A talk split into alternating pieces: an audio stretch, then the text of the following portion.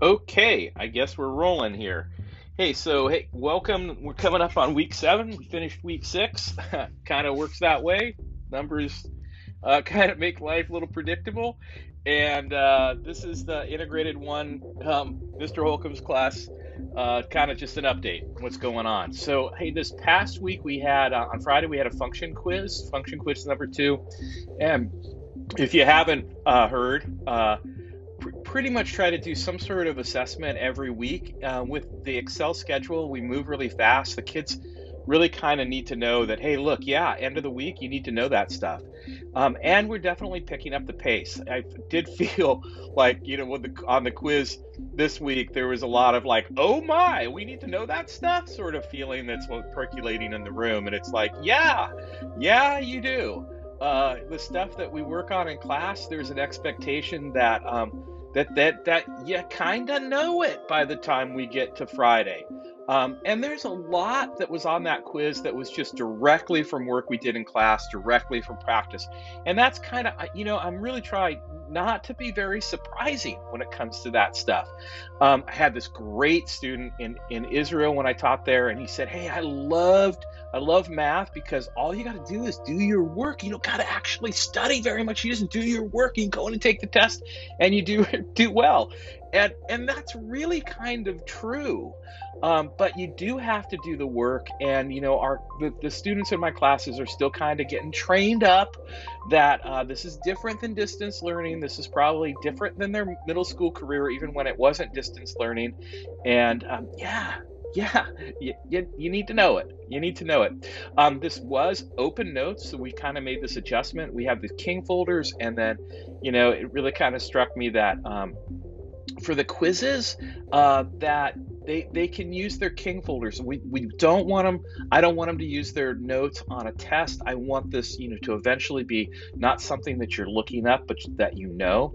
And honestly most of the stuff that's on the the quizzes and the test isn't really knowledge based stuff. It's really kind of thinking stuff.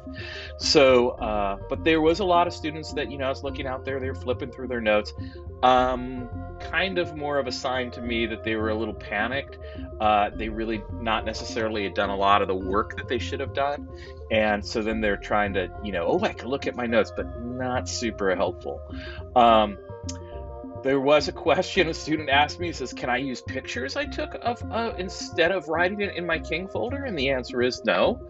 Um, that was a little shocking, I think, for that student. Um, but you need to write this stuff down. And the reason is, is that writing is a different way of, of helping them turn this stuff into permanent uh, permanent memories that they can access. It's it's not a, a look stuff up. So um, that's that's the reason.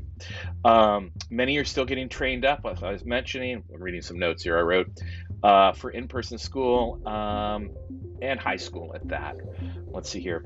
Quizzes build up to tests. It's really important they learn how to use their quiz results as a tool for learning. When they come back tomorrow, I'm going to give them a score sheet, and the score sheet has I can statements written on it, as well as their scores out of four points for each of the tasks. So, what I'm trying to do is just really uh, signpost as much as I possibly can. Hey, you're good on this thing, but on this over here, not so much yet.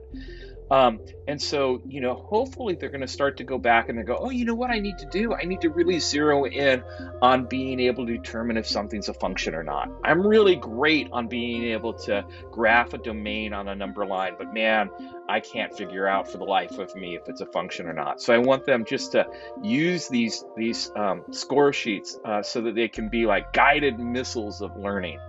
Um, and you know, on top of that, you know, every week I'm I'm posting quiz specifications at the start of the week so they can look at those and go, okay, this is what this is what's coming up. This is what we need to learn. And you know, just helping them become better students. Uh, also, on every assessment, um, I post a solutions video. So you know, they should use that. Take a look at it, watch it together. So exciting, amazing. Um, and uh, I also at the uh, we also have a reflection form uh, that we do every Monday at the start of class. That's just again getting some metacognition going. You don't learn just by doing stuff. You got to think about what you did. got to think about what you did. Um, okay, this coming week, this is really kind of a, a fairly disjointed chapter. We have uh, for the first section, which we finished, is really about functions and domains and um, ranges and kind of abstract ideas about that stuff. And now we're kind of moving, now we're definitely moving into like rules of exponents, those little numbers up at the top of other numbers and uh, variables. What the heck do those mean and how do you use those? And oh my, am I seeing big gaps in understanding. We started off working on exponent stuff last week um, just with exponents, with numbers, no variables, no algebra, anything. And uh, goodness, goodness.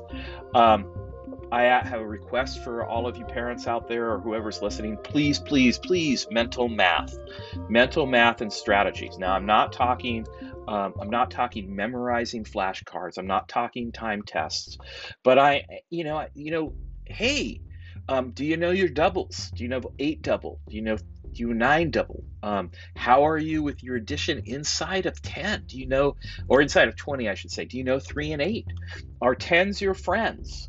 Um, when you're adding stuff, do you have strategies like jumping 10, making jumps of 10 or jumping two 10s? The more mental math stuff that you can work on with them, uh, the better. Uh, I'm going to try to weave that more into our classroom too. They are addicted to their phones and their calculators, and that is not good to see kids going five plus six and taking out their calculator to do it. So just, you know, encourage them. And, you know, one thing that I try to, you know, I tell them is like, okay, because, you know, they're like hooked up to that calculator like incredibly tightly. Um, hey, before you type in 5 plus 6 on the calculator, maybe make a guess. What do you think? More than 10? More than 20? Then take a look. So anything that we can do to help them help them develop their mental math skills really important. Um, also, if you can help them, you know, huge thing coming back to from distance learning, you know, help them manage their time and develop a workflow. This is a huge thing that a lot of them missed by not being in middle school during, you know, uh, a good portion of their seventh grade and all of their eighth grade year just managing that time managing that workflow. That's a lot of the work that that we do for middle school students is to help them learn how to do that. And i've got a lot of students that look like they're really struggling with that. I look at at my grade book and i look at late work i look at missing work and that just that kills them.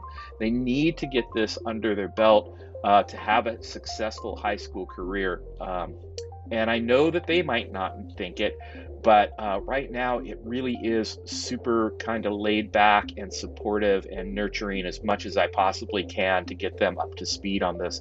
But uh, reality is going to hit fast, and um, they're gonna they're gonna need to have that under their belt. So whatever we can do to help them manage their workflow, uh, check with them. You know, get go look at a Google Classroom with them see what's going on. Keep an eye on Infinite Campus. Um, I only sync one time per week. Just did it, crossing my fingers. Mysterious sort of process that's really kind of awkward and weird. Um, then I have to go in. It takes a long time for it to sync. A lot of thinking, I guess, involved. And I need to go in there and check to see what's going on and what worked and what didn't work. So keep an eye on that Infinite Campus business. Um, let me see. I got a couple other things. Yeah, kind of just you know, the big theme for this week, which I probably should have started with, is just becoming a high school student. You know, um, managing time, doing the work. Uh, that's that's a big deal. Uh, I had one other thing on this: the time on quizzes and tests. So this was a more intense uh, quiz for students. It felt like, and it really wasn't. You know, there was a lot of stuff that was just off of homework or just off of classwork, but um, you know, for some of our some of our students that this idea that hey yeah socializing in class hey yeah you know being um, distracted like every 45 seconds um, that takes a toll. And then when you get on that quiz that's not the time that you're like trying to figure all this stuff out. You know it's like this is the time when you've done it you recognize it you can do it. Um, it's not like try to learn it now uh, in general, I shoot for my quizzes and my tests that uh, the fast finishers finish in about the half the time, half the time available. Um, so uh, you know, if if there's of, of course, you know, I guess the rule here for me is adequate time, not time that you didn't study, that not time for you to learn it on your own on the fly, uh, but adequate time.